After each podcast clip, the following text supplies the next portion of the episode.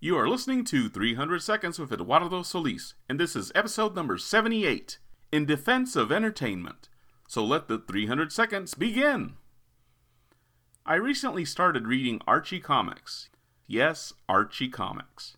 Back in July of 2015, the long running original was retired and relaunched after 75 years. Yes, the jokes really are that old. I picked up all new Archie number one at my friendly neighborhood comic book shop out of curiosity and with a little bit of uncertainty.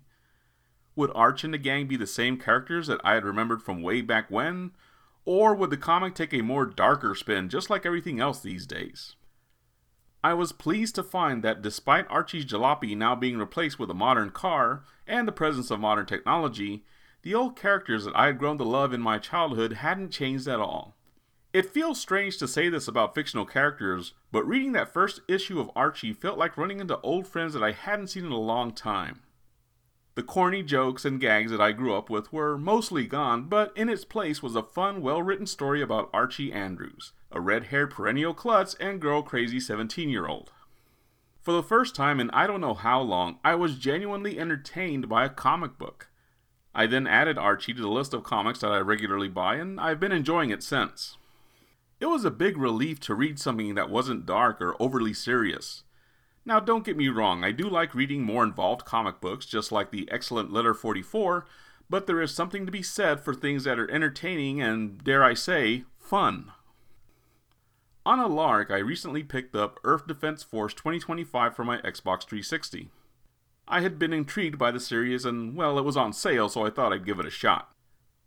The game isn't exactly the best I've ever played, but it gives off such a wonderful Starship Troopers B movie vibe, down to having giant bugs as enemies, that I am having a blast playing it. The game has one objective kill bugs. That's it. Anything that moves more than two legs, kill it. That's all. There's no overly dramatic story about grizzled soldiers scowling their way through their foes, Gears of War, but instead you have a random squad of guys who constantly ramble about steak dinners and girlfriends and other random nonsense.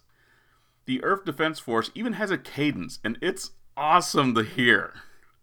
Don't get me wrong, Gears of War is a very enjoyable game, but Earth Defense Force 2025 is a riot.